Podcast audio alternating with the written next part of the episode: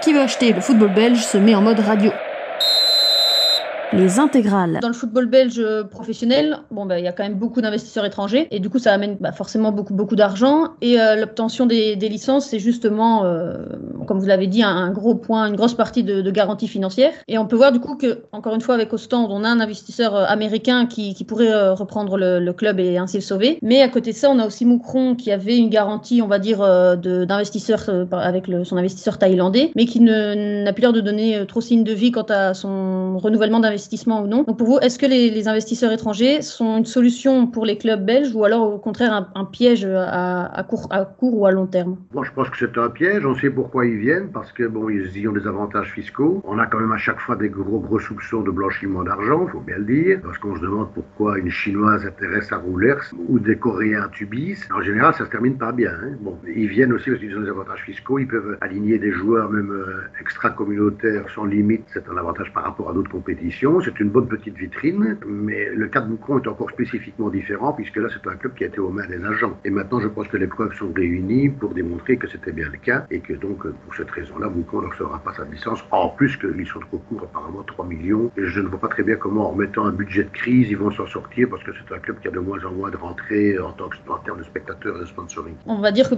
les investisseurs étrangers ne sont pas forcément une solution pour un club, même s'ils n'ont pas reçu leur licence. Non, ce n'est certainement pas une solution, c'est une solution par défaut, mais le problème, c'est alors qui va investir? Parce que euh, des hommes d'affaires. Euh, alors moi je ne vois qu'une solution, c'est un consortium d'hommes d'affaires qui investit dans un club belge, parce qu'on voit quand même bien à l'analyse historique, si j'ose dire, les investisseurs étrangers en général s'affoirent, et qu'un club repose sur une seule personne qui doit tout aller à la poche, qui devient finalement une sorte de mécène ou de philanthrope. Ben, euh, on apprend aujourd'hui la, la, faillite de Lokeren, même s'il n'était plus là, mais c'est M. Lambrecht qui a supporté financièrement tout ce club pendant des années. Bon, il avait beau avoir une grosse grosse fortune, il y a laissé beaucoup. C'est-à-dire que le problème, c'est que ça devient compliqué d'investir dans le monde du foot parce qu'on sait que dans le monde du foot, on ne gagne pas d'argent. En général, on en perd en Belgique. Et je répète, avec le contexte actuel, ça va encore devenir plus compliqué. Donc, j'ai quand même quelques craintes pour de nombreux clubs belges sur le court terme. Et euh, je vous ai dit, Vedanzi tout seul, à mon avis, n'y arrivera plus au standard financièrement. Cook, ben, lui, il a reins très très solides, donc c'est un cas un petit peu à part. Mais ailleurs, euh, c'est un peu du cas par cas. Et globalement, je ne suis pas très optimiste.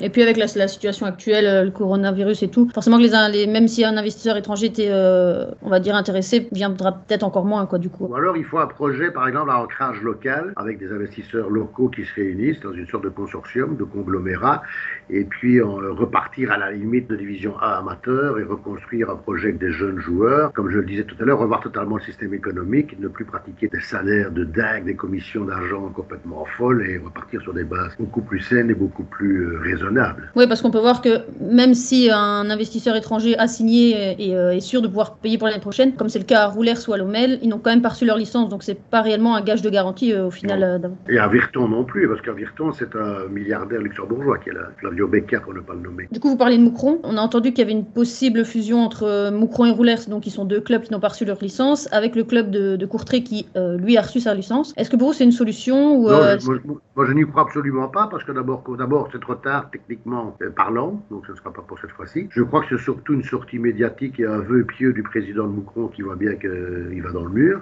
M. Leclerc. Euh, je ne vois pas très bien ce que Moucron aurait à y gagner, parce que, euh, bon, c'est à 10 km, mais c'est au-delà de la frontière linguistique, donc les supporters n'iront pas, les sponsors locaux n'iront pas, et je ne vois pas très bien non plus ce que Courtrai aurait à y gagner, si ce n'est d'hériter du Futurosport, qui est le centre de formation des jeunes, mais euh, s'il y, y a fusion, ça veut dire que vous devez absorber aussi le passif du club fusionné. Donc il devrait prendre en charge toutes les dettes de Moucron. Donc je ne vois pas très bien en quoi ce serait une bonne opération euh, de faire cela. Quoi. Si ce n'est, je comprends le projet de faire un grand club de la région, parce qu'il y a beaucoup de clubs les uns sur les autres de cette région-là, puisqu'il y a aussi Zultoregem, et finalement Bruges et Gand ne sont pas si loin que ça, mais non, moi, je n'y crois absolument pas. Et du coup, euh, en parlant de ça, est-ce que vous pensez qu'il y, y, a trop de clubs professionnels dans le, dans le football belge? Tous l'un sur l'autre Est-ce qu'il y a trop de clubs? C'est une bonne question. Je pense que oui, parce qu'en fait, euh, il y en a 24, hein, il n'y en a pas 16. Et, et, même un peu plus, parce que si on voit en division 1 amateur, il y a des clubs comme Serein, par exemple, ou Danes, où tous les joueurs sont sous contrat professionnel. Bon, donc il y a même, euh, on est presque à 30 clubs professionnels en, réalité. Oui, moi je pense que ça va devenir invivable à terme. Ça va déjà être très intéressant de voir ce qui va se passer dans les semaines qui viennent en fonction justement du verdict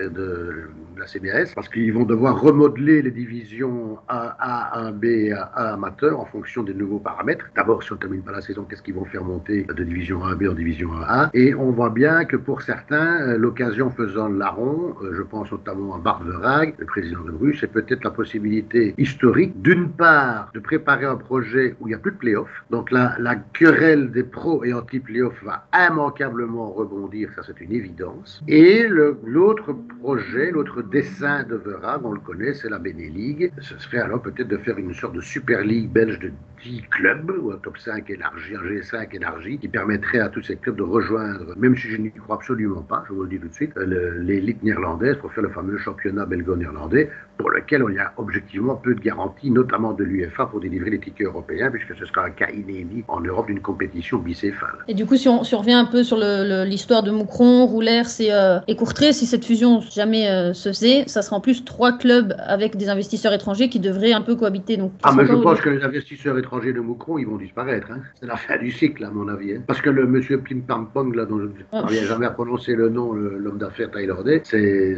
Zahavi déguisé. Hein. Personne n'est dupe de ça.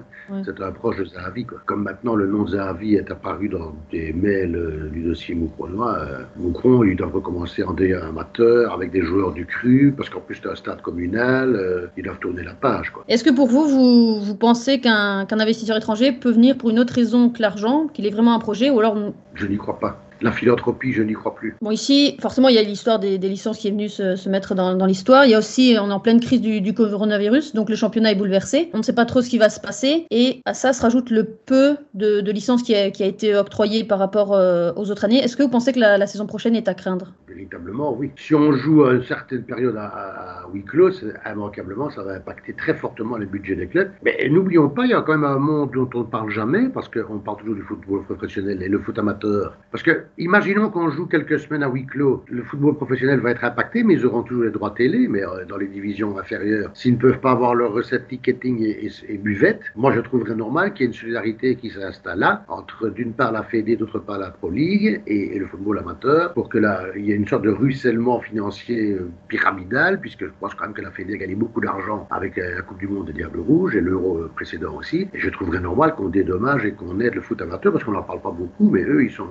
si vous me passez l'expression, ils vont se retrouver dans une belle mer de noir aussi. Hein. Oui, en, gros, la crise qui est un peu dans le, dans le, dans le haut du dans le football professionnel belge pourrait avoir un énorme impact sur les, clubs amateurs, et, etc. Je le crains. Mehdi Bayat, il a été élu président de la Fédération belge de football grâce aux voix du football professionnel, francophone et néerlandophone, et grâce aux voix du football amateur francophone. Donc, il s'est engagé à faire des, Il a fait des promesses lors de son élection à l'égard du football amateur. Ben, c'est le moment de tenir ses promesses, d'être solidaire par rapport au football amateur et de ne plus faire des coups un peu tordus en programmant par exemple un match des Diables Rouges un dimanche à l'heure où les, gens du foot amateur jouent. Donc ça, c'est un petit peu incongru et c'est le peu de le dire. Il y, a, une certaine incohérence et un, manque de communication ou euh, Non, je pense que c'est peut-être une sorte de mépris relatif du foot amateur. Alors c'est la base euh, et l'essence sociale même du football finalement. Ce sont tous ces petits clubs et tous ces endroits où on joue partout en Belgique tous les dimanches après-midi. Ça fait partie aussi de notre football et tout autant euh, respectable que le football d'élite. Du coup, comme vous l'avez dit,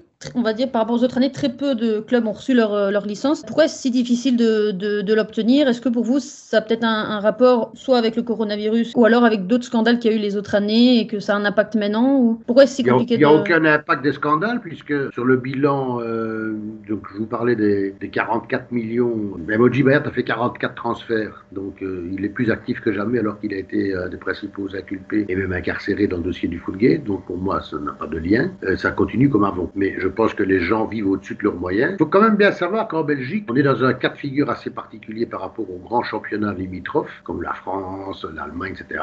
On a des droits télé, bon, ils vont un peu augmenter, passer à 105 millions, mais ça reste extrêmement modeste, puisque euh, je dis souvent comme exemple marquant que le dernier de Première Ligue, il a autant de droits télé que les 16 clubs de Pro League belges réunis, comme ça on a une échelle de grandeur. Ben, évidemment, on sait que le foot anglais est un produit d'exportation et que dans le sud-est asiatique, c'est un produit marketing énorme avec des maillots de Chelsea, de Man City, Man United, etc. Bon, bref. Donc, en Belgique, ça veut dire quoi? Puisque nous sommes limités en termes de droits télé, que nous sommes limités en termes de sponsoring, que nous sommes limités en termes de ticketing, puisque bon, on sait qu'on met 20, quand tout va bien, 25 000 personnes dans un stade, quand tout va bien, c'est pas beaucoup de clubs qui sont dans ce cas-là. Et puis, vous êtes limité en termes de merchandising et de marketing. Donc, finalement, sur quoi est-ce qu'un club peut gagner de l'argent? Ben, C'est sur la revente des joueurs, d'où l'importance des agents et toutes les dérives que ça a entraîné. Mais donc, ça veut dire qu'il faut toujours, toujours essayer de trouver l'achat, le meilleur achat, le meilleur rapport qualité-prix, l'acheter le moins cher possible et le revendre le plus cher possible. En fait, les clubs belges, ils ne tiennent que grâce à ça. Ça ne devrait pas être le cas dans un budget en équilibre, mais quand vous faites le constat, les clubs belges survivent financièrement par la vente et l'achat de joueurs en espérant faire le plus gros bénéfice possible et en donnant donc parfois les clés de la gestion sportive d'un club à un agent tout autant qu'à un directeur sportif. Est-ce que vous pensez du coup que le, système euh, du football belge est un peu mal fait et qu'il faudrait le revoir du coup? Non, parce que je pense qu'il il est irréversible. Nous sommes un petit marché, nous le resterons. Il y a encore un autre paramètre que j'allais oublier qui est très important. Le, ballon d'oxygène, c'est soit vendre des joueurs, soit aller en Champions League. Donc euh, Bruges vient d'y aller trois fois en quatre ans. Pour moi, Bruges, il a dix ans d'avance sur tout le monde en Belgique. Il a une telle puissance financière. Moi, j'ai écrit qu'on allait avoir une sorte de bayernisation du football belge. Je pense que Bruges va être premier ou deuxième pendant 15 ans d'affilée. Ils sont en avance financièrement. Ils viennent de construire un magnifique centre de formation, enfin d'entraînement plutôt pour leur équipe première là, du côté de Knock. Et ben, évidemment, ils ont eu trois participations à quatre ans à la Champions League. Et en plus, eux, ils ont conjugué les deux facteurs dont je vous parlais l'été dernier. La prime énorme de Champions League, puisque maintenant ça grimpe à 25-30 millions quand on additionne tout. Et ils ont fait un mercato de feu, puisqu'ils ont vendu quelques joueurs à très bon prix sur le marché anglais. Donc je crois qu'ils ont fait 75 euh, ou 80 millions de recettes de mercato euh, sortant, ce qui était énorme. Bon, évidemment, ils ont acheté aussi, donc il faut faire la balance. Mais là, on a le cas d'un club qui est bien géré, qui a la Champions League et qui a bien vendu. Ben, alors ce club, il est sain financièrement. D'ailleurs, vous n'entendez pas à Bruges qu'on parle de chômage ou de réduction de salaire dans la crise actuelle. Oui, mais du coup, c'est pas un peu négatif euh, vis-à-vis des, des, joueurs, ce, système-là, de vous devoir forcément, on va dire, vendre des joueurs pour dire de, de pouvoir regarder le, club un peu en, en vie? Non, parce que le joueur, ça peut être du win-win, hein, parce que le joueur, parfois, il a tout à gagner d'aller évoluer. Euh, c'est d'ailleurs le fantasme de tous les jeunes joueurs belges, c'est de partir le plus vite, parfois trop vite à l'étranger pour gagner le plus vite possible, même s'ils vont faire banquette pendant un an ou deux, parce que les salaires, euh, évidemment, dans les autres championnats sont aussi à l'aune des moyens des clubs, et donc ils vont gagner leur vie. Euh, donc tout le monde peut, peut être gagnant dans, dans cette histoire-là, en principe. Ouais, tout le monde peut. Pris l'argent. Hein. Ouais. Du coup, si, ici on, on, va dire, on s'intéresse un peu plus à la D1B, il y a 8 clubs en, en D1B, 4 seulement ont reçu leur, leur licence. Du coup, on se retrouverait avec 4 équipes pour la D1B l'année prochaine. Si on ajoute à ça les deux clubs amateurs qui sont remontés, on serait à 6 avec à la limite le, descendant, mais le, coronavirus euh, bah, forcément va, va, tout chambouler et l'OHL et euh, Berscott pourraient ne pas, enfin pourraient justement monter et du coup Aslan ne pas descendre. On se retrouverait du coup avec quatre équipes pour euh, une D1B. Est-ce que c'est pas possible? Comment, comment on pourrait faire? Il faudra voir ce qui va se passer avec les licences d'une part, qu'est-ce qu'ils vont décider pour Louvain et Berscott d'autre part, parce que je pense que Westerlo n'a pas dit son dernier mot, parce qu'à partir du moment où on ne joue pas la finale retour de la division 1B, Westerlo pourrait dire c'est nous qui avons pris le plus de points sur la saison. Puisqu'il n'y a pas de vainqueur de la finale, puisqu'on n'a pas disputé la deuxième manche, Westerlo pourrait dire, dans un classement normal, c'est nous qui avons le plus de points. Sauf que si Virton rejoue le match contre le Berscott, il pourrait dire c'est nous qui avons pris plus de points. Mais il faudra voir si Virton aura sa licence. Donc c'est très très compliqué. Il faut voir combien de clubs pourront monter de à amateur. Alors en fait, ça me fait rire parce qu'ils ont instauré une équipe, un groupe de réflexion de la Pro League justement pour plancher sur les différentes formules de compétition. Alors ils ont mis sur la table différents scénarios, notamment celui de faire jouer aussi des équipes espoirs, qui n'est pas en soi une mauvaise idée. Donc, euh, tout est possible, tout est ouvert. On pourrait avoir une super division 1A à 20 clubs, par exemple. Pense pas qu'ils veulent faire un impair, donc 17 euh, ou 19, je n'y crois pas, parce que ça fait toujours un club bail tous les week-ends, c'est pas souhaitable. Et peut-être voir euh, exploser la D1B et passer directement d'une D1A à une D1 amateur qui serait plus professionnelle. Déjà, elle s'appelle D1 amateur, je vous l'ai dit de façon un petit peu bizarre, puisque là-dedans, il y a des clubs qui sont des clubs professionnels. Vous parlez justement d'un super gros championnat, vous, vous y croyez ou euh? Tout est envisageable et euh, si vous me passez l'expression, je pense que ça va être un beau bordel, une belle foire d'empoigne et que euh, plus que jamais, chacun va prêcher pour sa paroisse et qu'il ne faut surtout pas croire à ceux qui vous parlent de l'intérêt commun et général et supérieur du football belge, ça n'existe pas et ça va être surtout les intérêts particuliers parce qu'en plus, il y en a qui vont faire pression pour pouvoir avoir, espérer encore avoir un ticket européen. Évidemment, on se retrouve dans la position schizophrénique que je dénonce depuis des mois. Pourquoi est-ce qu'un dirigeant de club est président de la Fédération de football en Belgique? C'est absolument incroyable. C'est inenvisageable en France. Donc Mehdi Bayat, lui, euh, il aimerait bien qu'on arrête le championnat parce que comme ça, Charleroi est troisième, il y aura le meilleur ticket européen de l'Europa League. Mais en même temps, il est l'interlocuteur de la Fédération belge aux yeux de l'UEFA, donc il est dans une position de conflit d'intérêts qui pour moi est intenable, au même titre que Peter Kronen, qui est le président de la Pro League et le président de Genk, et qui aimerait bien, lui, que Genk joue absolument encore pour espérer décrocher un ticket européen via des hypothétiques playoffs, alors qu'en même temps, euh, bah, il est quand même le garant aussi de l'équité comme président de la Pro League, mais je sais qu'il a apparemment beaucoup de pression en interne dans son club bourgeois pour euh, tenter de continuer la saison. Donc on voit bien que tout ça démontre une fois de plus la totale consanguinité bien connues du football belge.